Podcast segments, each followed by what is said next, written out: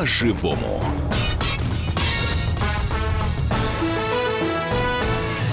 Здравствуйте, в студии Елена Кривякина, Валентин Алфимов. И сегодня у нас в гостях Жанна Алтунян, юрист по защите прав пациентов. И мы, в общем, вначале для, для разгона привязываемся к ужасной совершенно питерской истории, где а, известный да. человек умер на приеме у стоматолога. Просто а... пришел зубы полечить и умер. Вот сегодня мы, отталкиваясь от этого случая, хотим поговорить вообще о том, как защищаются права пациентов и вообще защищаются ли они в стране, и что нам самим делать, чтобы, извините, не скончаться в кресле у стоматолога. Да, и вообще вы доверяете врачам, которые, а, которые вас лечат, или вы контролируете каждый шаг, который они делают? Ну, знаете, бывают такие дотошные пациенты. А так, а что вы вы колите, а что вы сейчас достаете и так далее. А, либо вы как раз из той серии, кто пришел а, на прием к врачу, ну, опять же, берем того же самого стоматолога, а, садится, стоматолог спрашивает, есть аллергия, нет? Он говорит, да нету. И все. И дальше вы совершенно не думаете, о чем речь. Вот именно об этом а дальше, будем как американских фильмов ужасов, да, сразу вспоминается. А, собственно, для затравки, скажем так, для затравки совершенно уже ужасающая история, правильно Елена сказала, из э, Петербурга.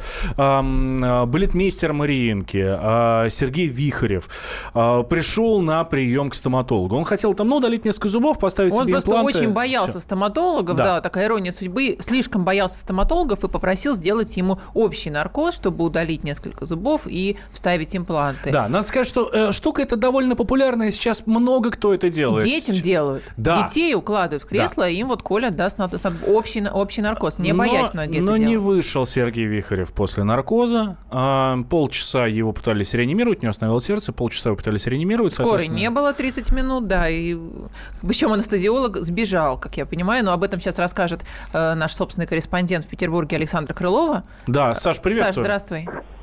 Да, добрый день. А, слушай, а действительно анестезиолог, который делал инъекцию, сбежал? Да, действительно, это так. Это мне подтвердили в клинике. Я вчера побывала. Это клиника доктора Лившиц. А, довольно милое учреждение, недалеко находится, в общем-то, от центра Петербурга и позиционирует себя как довольно, ну, небюджетное, так скажем, учреждение. Так вот, мне сказали, что да, анестезиолог сбежал, но здесь один интересный момент. Дело в том, что анестезиолог не работает в штате этой клиники. Uh-huh. И Вихарева обслуживали два стоматолога, вот, собственно, штатных, а анестезиолог был приглашенный. А он э, работает в другой фирме, имя этой конторы я не знаю, знаю название, но я знаю имя э, анестезиолога. Речь идет о 55-летнем Андрее Гальтикове. Этот э, человек до сих пор не вышел, по моей информации, он не вышел на связь со следователями. Он действительно сбежал ну, наверное, сбежал это как раз то слово, которое можно Ну, то есть он в розыске сейчас, да? Заведено уголовное дело-то о смерти? Уго- уголовного нет, уголовного дела нет. Сейчас проводится проверка, но это обычная процедура, и, судя по всему, уголовное дело будет все-таки заведено. Как минимум, здесь э, видится статья оказания ненадлежащего качества услуг, э, которые привели к смерти эм, ну, человека. Uh-huh. Э, анестезиолог, можно сказать, неформально в розыске, то есть в розыск его не а, объявили. Я пыталась собрать информацию об этом человеке, но вот что интересно, а, почти нигде, ни на каких сайтах, а ведь сейчас много профильных сайтов, и люди пишут отзывы в социальных сетях, и видите, а, о своих врачах. Так вот, о Гальтикое нигде нет ни одного упоминания, а, почти не, нет упоминаний, кроме одного, ну, точнее, нескольких. И женщины рассказывают, э, дело в том, что Гальтиков работал анестезиолог в роддоме, так вот, в роддоме номер два в Петербурге, о нем довольно такое противоречивое сложилось впечатление. Кто-то говорит, что он профессионал, а другие вспоминают, что он намекал на вознаграждение, так скажем, скажем, я думаю, все понимают, о чем речь. Вот, то есть э, пропросил вознаграждение еще до начала там операции, Кесарева и прочее. А Гальтиков сейчас э, сбежал, и, ну, и я сегодня получила довольно любопытную информацию, которая, наверное, многих наших и читателей, и слушателей заставит э, призадуматься. Дело в том, что вот как вы уже обсуждали, то, что местная анестезия, не местная, точнее, а общий наркоз, это довольно распространенная вещь сейчас в частных uh-huh. медицинских клиниках. Люди боятся врачей, и действительно и детей а, к этому уже, э, на эту процедуру отправляют. Но дело в том, что, как мне сегодня сказал опытный анестезиолог, все это очень небезопасно и должно проводиться только при наличии специального оборудования. А стоимость этого оборудования может достигать 300 тысяч евро. Угу. Ну и думаю, риторический вопрос, было ли в, есть ли вообще в принципе в частных, маленьких частных стоматологических клиниках такое оборудование? Ну, на мой взгляд, я думаю, что в 99% наверное, этого оборудования нет. И судя по всему, э, к сожалению, Сергей Вихарев как раз и стал жертвой ну, может быть, и халатности, а может быть, просто вот этой самонадеянности врачей, когда ему сделали укол на авось, угу. думая, что, ну, в принципе, он здоровый, достаточно молодой человек, вроде бы действительно аллергии у него нет. Да, поспит полчасика, процесс... проснется, дальше пойдет. Да, бы. он подписал, да, и, и все это не контролировалось специальным медицинским оборудованием. И вот, к сожалению, как вот по словам специалистов, с которыми я общалась, его можно было бы спасти, если бы было бы оборудование, он был бы подключен, и можно было сделать э, даже ту же вентиляцию легких, но угу. вот по моей информации даже э этих приборов клиники не было. Саш, я прошу тебя не выключаться сейчас, да, как раз вот о том самом анестезиологе, те самые слова, да, которые, э, про которые ты говоришь, что должно быть э, оборудование, вот э, тот самый разговор твой применяться может только в условиях, оборудованных для проведения анестезиологического пособия, ни в каких других. А это значит, должен быть наркозный аппарат, монитор, аспиратор, дефибриллятор, ну и так далее. Целый комплекс оборудования стоимостью примерно 300-350 тысяч евро. Рабочее место анестезиолога столько стоит. А в инструкции написано только в условиях оснащения. Это конкретно про э, Это Эдуард наркоз, Страхов, вот врач-анестезиолог. Я просто... Нет, Нет? Это, это как раз не Эдуард Страхов, это анестезиолог, который ну, не Аноним... захотел а, делиться. Аноним. Это наш да. анонимный анестезиолог. Да. да, а с ним как раз вот Саша Крылова разговаривала. Саш, а известно да. а, уже, что а, предпринимали врачи, а, какие были последствия, а, ну, какие были их действия после того, как они поняли, что уже начались проблемы?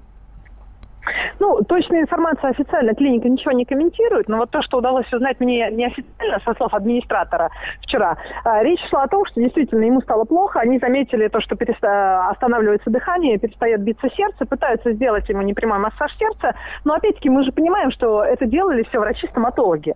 Это и, и понятно, что шансы, наверное, у них были невелики, тем более, что, опять-таки, по нашим сведениям, никакого специального оборудования в клинике не было стоматологически для того, чтобы провести вот реанимационные, да, вот процедуры. Угу. Действительно вызвали скорую, скорая действительно приехала примерно через полчаса, и очевидцы, которые там довольно много э, жилых домов, и люди мне говорили, что да, они видели скорую, и в, в медики просто уже были бессильны, потому что за, ну, просто потеряли человека за это время, полчаса. К сожалению, уже вернуть его к жизни не удавалось. Но вот то, что анестезиолог сбежал и ушел, э, не дождавшись скорой помощи, не дождавшись, не, не дождавшись полицейских, это вот стопроцентная информация, которую, в общем, угу. из клиники не, не отрицают. А что скрывают. сейчас в клинике, Саш? Вообще клиенты-то идут или, может быть, она приостановила работу идут, временно? Идут, идут. Клиенты идут, и это было для меня немножко вчера шоком. Дело в том, что мы зашли где-то, наверное, около 11 утра вчера в эту клинику. Клиника работает, как ни в чем не бывало. Нас не пустили дальше порога, то есть мы беседовали с администратором, но было слышно, как в, работают, работает аппаратура в кабинетах, проходят, проходят люди, то есть клиника работает в обычном режиме, mm-hmm. и, в принципе, вот, ну, с точки зрения закона, они, наверное, ничего не нарушают. Они дали э, какую-то информацию, материалы, наверняка предоставили следователям. Но вот с этической точки зрения, наверное, это не совсем правильно, когда вот буквально несколько дней назад здесь э, умер пациент, еще не установлена причина смерти, но клиника продолжает работать.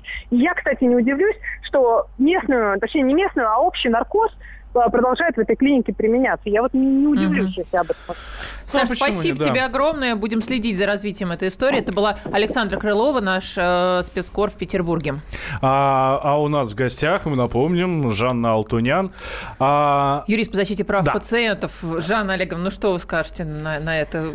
Ну, как, на самом деле, как да. вообще защитить, защитить, защитить человека в такой а ситуации? А давайте начнем с того, что здесь вот э, чья вина? Ну, например, человек умер, кто-то виноват. Да, кто-то виноват, безусловно. Это вот ну, необходимо так вот остро не ставить вопрос, что это действительно действие врача. Но, тем не менее, это может быть какая-то аллергическая реакция, да, которую э, и сам пациент не знал, и врач не знал. И здесь очень многое зависит как раз не от развития самой реакции аллергической, там, допустим, анафилаксии, да, а от действия врачей. Насколько быстро, своевременно, качественно была оказана противошоковая терапия до приезда бригады скорой помощи, которая уже дальше оказала бы там, э, отвезла бы, госпитализировала бы, доставила пациентов в профильное отделение, да, и уже оказала бы помощь. Здесь вот, вот этот факт очень большое значение имеет. И еще я хотела подчеркнуть, э, перед э, общим наркозом, как правило, да, действительно специалисты сказали правильно, верно подметили, что это специально оборудованное помещение. Обязательно в состав бригады входит врач, анестезиолог, реаниматолог. И третье, обязательно предоперационно инфекционное обследование перед тем, как... Э, то есть э,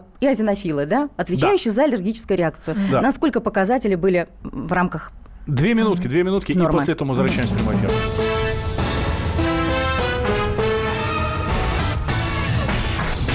По-живому.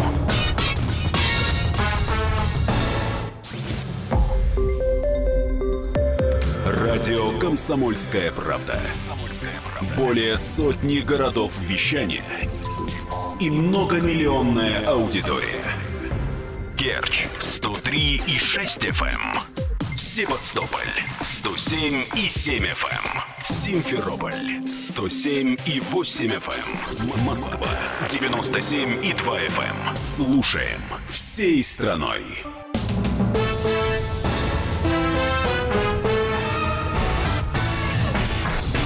По-живому. В студии Елена Кривякина, Валентина Алфимов и наш сегодняшняя гостья Жанна Алту, а, Алтунян, юрист по защите прав пациентов. И мы обсуждаем э, питерскую историю, где в кресле стоматолога умер известный человек, балетмейстер Мариинского театра Сергей Вихарев. Слушайте, а история это на самом деле не единичная, к огромному сожалению, а их достаточно много. Тут вот и буквально на днях было а, в Краснодаре во время родов тоже женщина скончалась. А, ну, там немножко, правда, по другим причинам, но тоже вроде бы как ошибки врачей. А, или это все-таки единичные случаи? Нет, таких случаев очень много, конечно. И это вот я могу рассказать случай по травматологии, когда пациент обратился э, в специальный институт, провел обследование, рекомендованное врачом. У него были, были показатели, указывающие на возможное развитие аллергической реакции. Ему вкололи э, перед операцией э, маркаин, и после этого пациент, вот аналогичный случай, уже просто не проснулся после медикаментозного сна. Таких случаев, к сожалению, очень много. И особенно это, когда касается платных услуг, для того, чтобы получить денежные средства от пациента, врач э, не смотрит даже, имеются противопоказания, имеется какая-то патология или нет, а просто сразу проводит, приступает к оперативному вмешательству. Подождите, ну что же, для врачей, для самих это настолько безопасно, и что как... не, поса- не посадят за это? Вот, Вы... так, вот так рисковать-то, если тебе пациент показывает анализ. Ребята, у меня может быть аллергия. И он берет ему колет, чтобы там эти 100, 200, 300 тысяч к, получить. к сожалению, да. Вы знаете, я отметила для себя вот уже и, и досудебная практика, претензионная вообще вот в медицине, а, как считают медики, э, что противо именно вот аллергическая реакция – это не действие врача, это как раз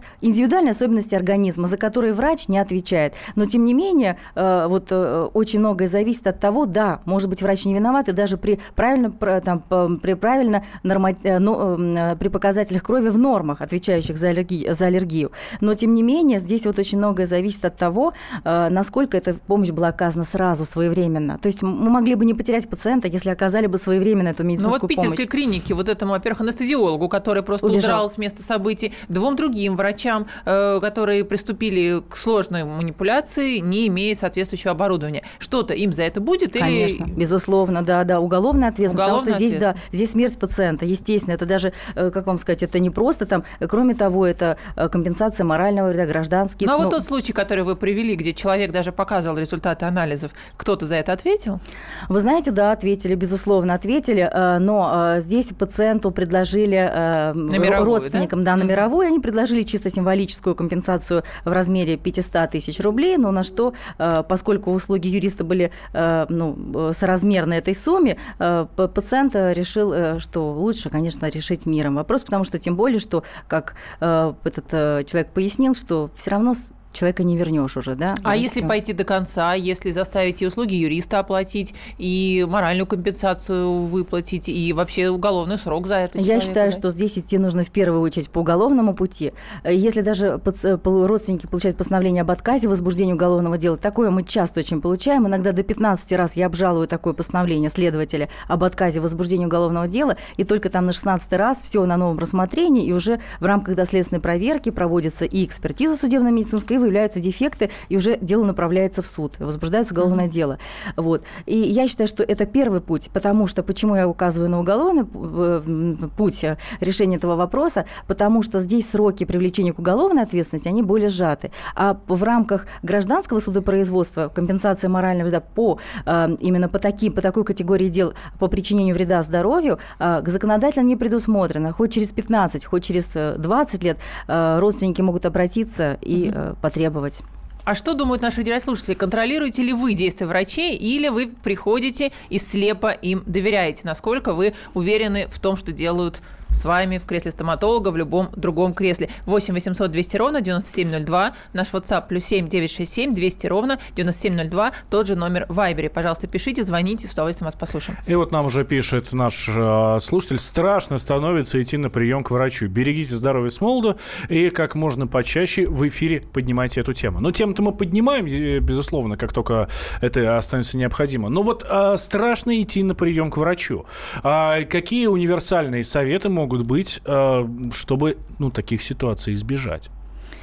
Ну, во-первых, э, обращаться в более-менее проверенные клиники. Не по принципу, вот я обратилась к этому стоматологу, потому что клиника находится в пяти минутах от моего дома. Здесь вот крутая да. клиника, как да, да. Э, Но здесь, корреспондент да. наш рассказал. Да, я тоже так поняла. Здесь это первое. И, во-вторых, все-таки не стесняться задавать вопросы. Во-первых, договорные обязательства, да, обязательно на все пункты договора, за что клиника отвечает при наступлении какого-то э, там неблагоприятного исхода. Бланк перед подписанием здесь всегда подписывается бланк информации информированного добровольного согласия на медицинское вмешательство, что там прописано, о каких возможных рисках, последствиях. И все-таки не, не постесняться квалификацию врача, диплом об образовании, вот эти все кто. То есть врач, который будет оказывать мне э, медицинскую помощь, протезирование, имплант, имплантацию зубов, э, какая у него практика, сколько, какой стаж работы, где он заканчивал, получал образование. Дальше э, можно посмотреть кабинет, в котором мне будет оказываться помощь. Если это местный наркоз, тем более по просьбе пациента, э, вернее общий наркоз, вопрос, то насколько тут оборудование, то есть как, как, как оборудован кабинет, то есть какая, кто войдет в состав э, операционной, э, вернее, бригады, да, э, там ассистент, врач, стоматолог, два стоматолога, анестезиолог, реаниматолог, а его образование. А узнать. вот свидетели, условно говоря, ну не знаю, хоть кого-то, он пришел один, да, mm-hmm. может быть, нету родственников, стоит кого-то взять, не знаю, хотя бы друга, вот чтобы, может быть, или, или одному идти нормально, потому что непонятно, как эти врачи действовали, никто не контролировал. Есть труп, извините, да, уже за прямое такое слово, есть медики – Два не сбежали, третий сбежал. Да? Нужно кого-то брать вот свидетелем подобных манипуляций? Вообще у нас были такие случаи. Конечно, свидетели – это хорошо, потому что у нас был случай после, известный вопиющий случай, после того, как э, пациентки сделали аборт, искусственное прерывание беременности. Хорошо с ней была свидетельница, которая знала, что она шла к врачу.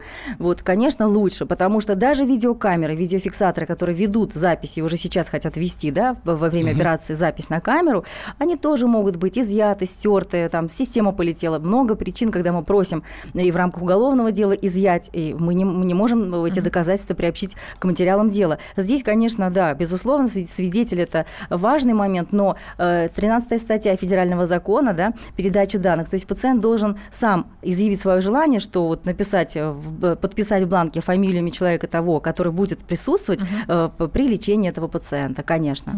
Нам Андрей дозвонился, давайте послушаем. Андрей, да, здравствуйте. Андрей, здравствуйте. Здравствуйте, комсомолка. Здрасте. Я говорю, вы все правильно говорите, конечно. Но мне 60 лет, и я недавно делал себе челюсть верхнюю. Великолепный мастер, чудесно делает. Но когда вколола она мне э, обезболивающее в десну, через какое-то время, уже к концу, конечно, обработки зубов, я был очень плох. Может быть, стоит все-таки заняться проверкой этих э, анестезирующих препаратов, чем мучить э, врачей, которые, в общем-то, прекрасно работают. Она прекрасный стоматолог, хорошо мне А вы знаете, что она вам вколола? Не знаю. Почему я должен это знать, если она знает она? А вы знаете, ну, ровно значит, потому... вы слепо доверяете специалисту. Вот, да, собственный ответ на наш да, вопрос. Да, да, да, я доверяю специалисту. А как я еще могу жить на этом свете? А себя доверяю? проверить свое здоровье, способны ли вы нести это лекарство, проверить ли, насколько, если у вас склонность к аллергии, или вы все-таки все хотите, опять же, всю ответственность, получается, спихиваете на докторов? Ну, смотрите, мне 60 лет, и сколько я лечил зубы, мне вкалывали анестезию, и было вроде бы как все хорошо. Угу. Но 60 лет, и надо, значит, скидок у нас в возрасте, значит, надо новые препараты как-то проверять и смотреть. Да, Андрей, спасибо большое. Самое, самое интересное... Спасибо, мы, интересная точка зрения. Мы как раз об этом а, с Жанной Олеговной говорили прямо перед эфиром. А, но аллергия же может появиться и с прошествием времени. Сегодня у вас нет ни на что аллергии, а завтра есть. Тот, тот же анфилактический шок а, совершенно страшная вещь, от которой люди умирают в огромном, а, там, в огромном количестве а, случаев. А, э, если первый раз при введении препарата, я ну, знаю это, ну, не то чтобы не понаслышке, но, в общем, знаю действительно.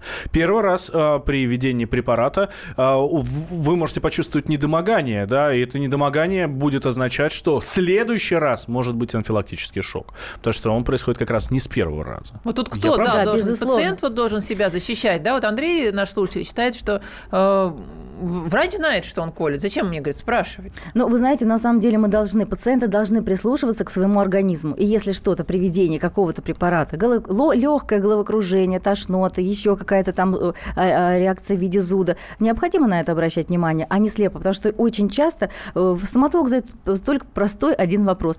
Э, в анамнезе, Если аллергия, да, да, и все. Да. Мы отвечаем нет. Врач вроде должен верить, потому что со слов пациента это записывается в историю болезни, в медицинскую карту. Но, с другой стороны, вот многие пациенты очень безответственны в этом плане, не обращают на эти реакции ну, внимания. Мало кто да, спрашивает, да, действительно, «А да. а что вы мне вколите? Вот покажите да, ампулку вот эту вообще, покажите. Она не просроченная случайно, ребята, а может быть и просроченная? Да, в коммерческих да. клиниках любая может быть Вот интересно, нам слушатель пишет, Алексей из Бийска, как я могу контролировать, если у меня нет соответствующего образования? Если я буду про каждый шаг спрашивать, временную услугу просто не останется.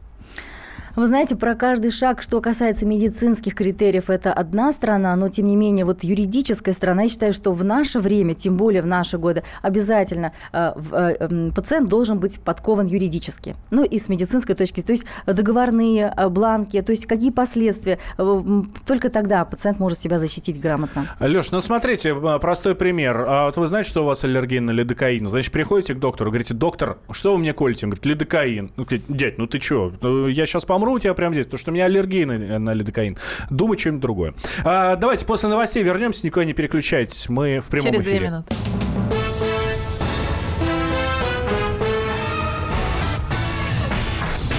По-живому.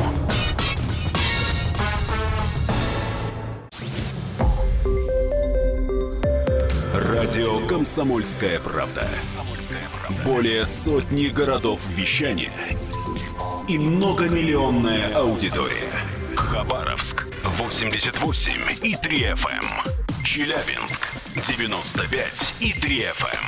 Эм. Барнаул 106 и 8 FM. Эм. Москва 97 и 2 FM. Слушаем всей страной.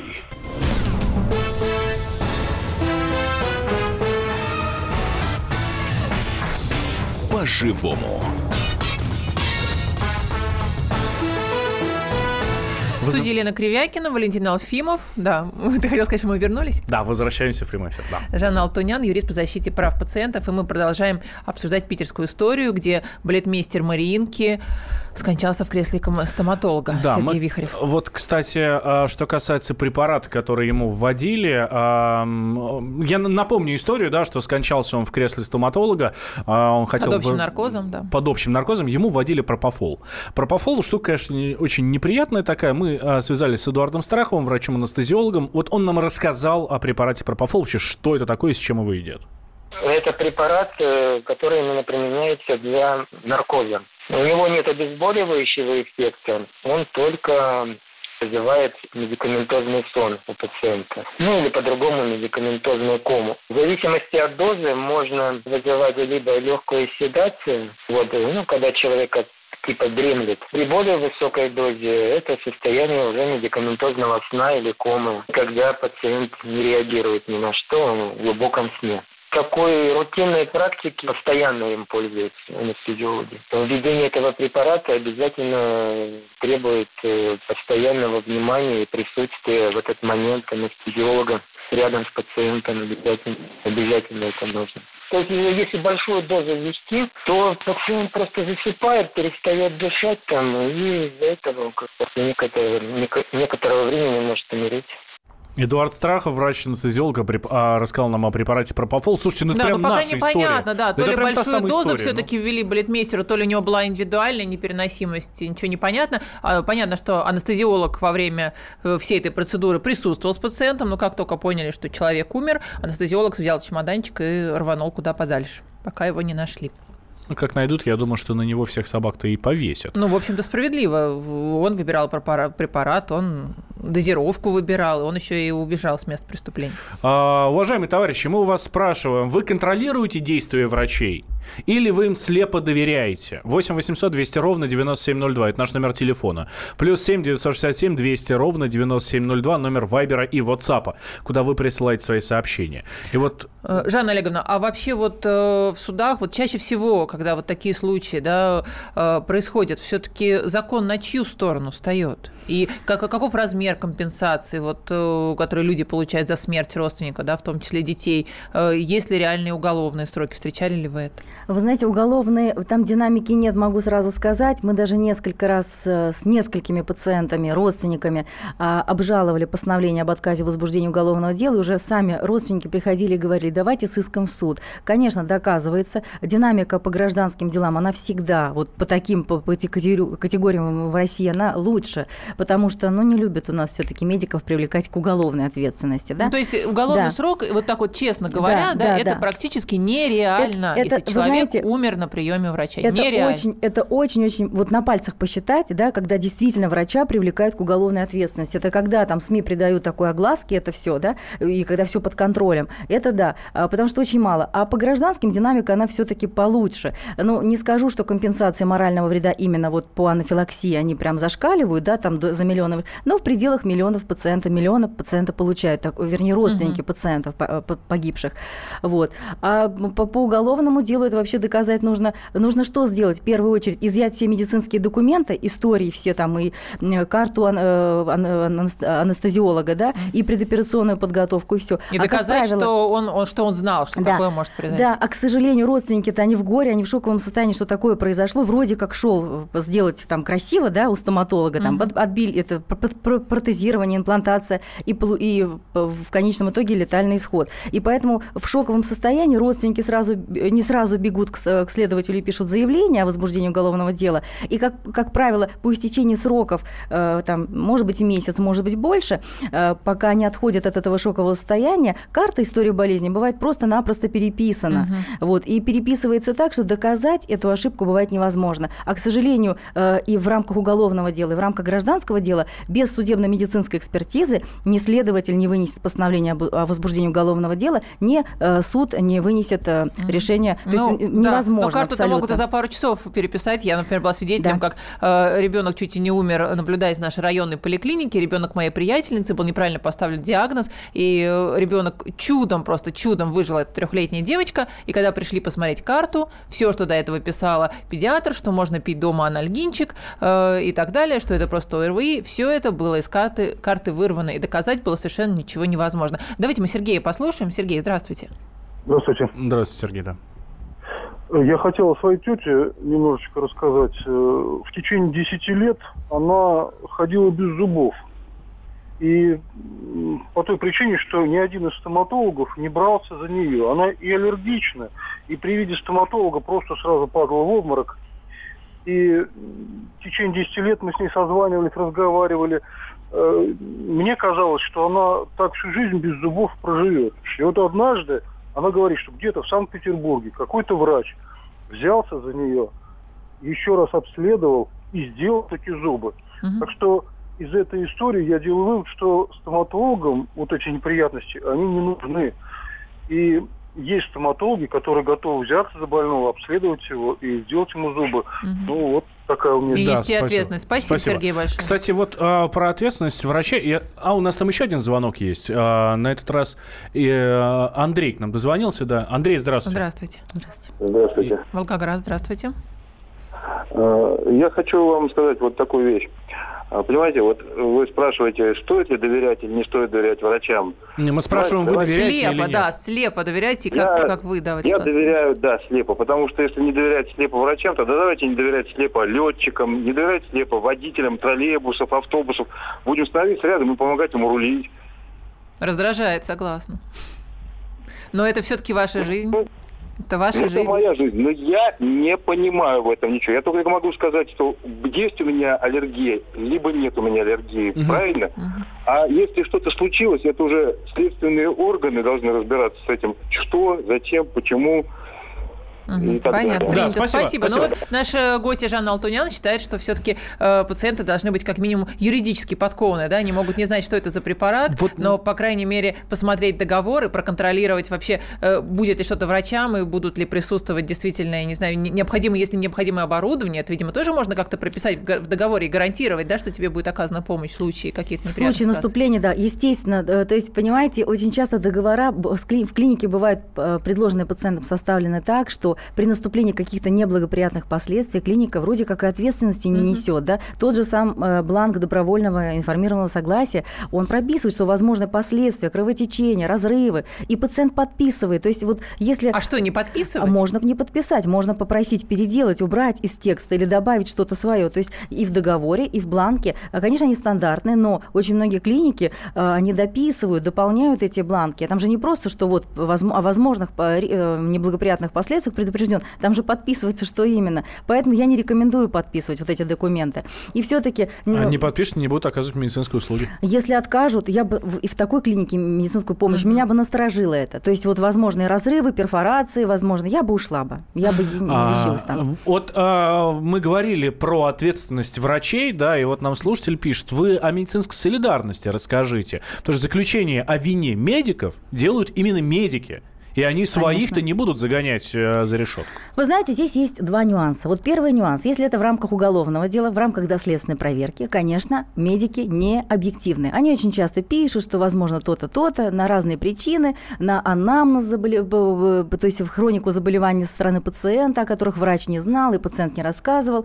Но если это гражданское дело, здесь выводы экспертов более объективны, потому что они понимают, если эти выводы могут повлиять на, на привлечение врача к уголовной ответственности в рамках уголовного дела. Если эта экспертиза не по постановлению следователя, а по определению суда в рамках гражданского дела, то здесь они более объективны. И еще третий момент. Все-таки, когда мы назначаем, мы просим назначить экспертизу в рамках дела, я всегда прошу о другом регионе, потому что действительно корпоративность медиков никто не отменял, и эксперты, эти те же самые медики, возможно, на какой-то кафедре в какие-то годы они получали квалификацию, повышали или получали образование вместе. Поэтому здесь, если это Москва, лучше экспертизу просить назначить Санкт-Петербург или куда-нибудь еще еще в регион какой-нибудь. Если это Санкт-Петербург, наоборот, Москва, потому что, то есть вот чем дальше, тем лучше, потому что федеральным законом о судебно-экспертной деятельности также предусмотрена э, и административно-территориальная независимость эксперта. Давайте Владислава послушаем. Здравствуйте. Пермь, здравствуйте. Здравствуйте. Э, условием вообще э, излечения человека является полное доверие врачу. Полное так. доверие. Да, да. И если мы будем обращаться к врачу, вот сейчас, то Э, врачи даже воспринимают это не очень хорошо, когда спрашивают, а почему вы коли, колите вот это, а не это? Им не нравится это. Раздражает это их, первое. Да. Второе. Э, вы знаете, это полный крах нашей системы здравоохранения и не только. Ну, полный крах. Вы знаете, э, договоры, это в Москве, а вы вообще Москва не совсем Россия, наверное. Ну, Москва что... совсем Россия. Нет, это не Россия, потому что условия э, совершенно другие. Нет, ну вы вот человек в Питере, извините, балетмейстер Маринки умер в Питере, а о чем мы вообще можем говорить? Вот там Перм, Пенза, я не знаю, Тверь, любая вообще, ну, ну не знаю, глубинка какая-то. Или по Сибири, там... там совсем по-другому живут. Вы что? Ну, то есть там вообще никто Всем не будет отвечать за, при... за смерть пациента? Вы хотите сказать что? Что там ответственность будут, больше или меньше? Следить никто следить за теми за пациентов, что ему там колют, полное доверие. Они, они привыкли доверять врачу. А то, что врач э, забыл свою э, клятву Гиппократа, вот это странно. Да, действительно, действительно странно. Да, а, спасибо. Хорошее сообщение. Спасибо. Виноваты врачи не оказали вовремя первую помощь. Употребляю наркотики 15 лет. При мне умирало 7 человек. Но вовремя оказал помощь, и все живы. А вот нам пишет Лариса, не доверяя, не доверяя врачам с той поры, когда лежала в кардиологическом отделении городской больницы. Соседке по палате ночью стало плохо, и два часа не могли вызвать реанимацию. В результате она умерла, и это в стационаре. Ну, в общем, доверяй, но проверяй, да, вот так вот можно закончить нашу программу сегодняшнюю. Да, учите матчасть, э, смотрите, как правильно заключать э, договоры. И самое главное, знайте, на что у вас аллергия. Знайте препараты, на которые у вас Сдайте есть аллергия, кровушку, на которые не нет аллергии. Да. Всего а, доброго. А, Жанна Алтунян была у нас в гостях, юрист по защите прав пациентов. Я Валентин Алфимов, как всегда, ведущий программы по-живому Елена Кривякина. Спасибо, что были с нами. Слушайте нас всегда и везде. Никогда не переключайтесь.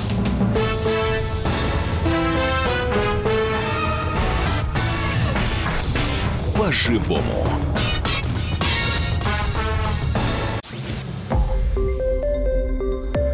Радио «Комсомольская правда».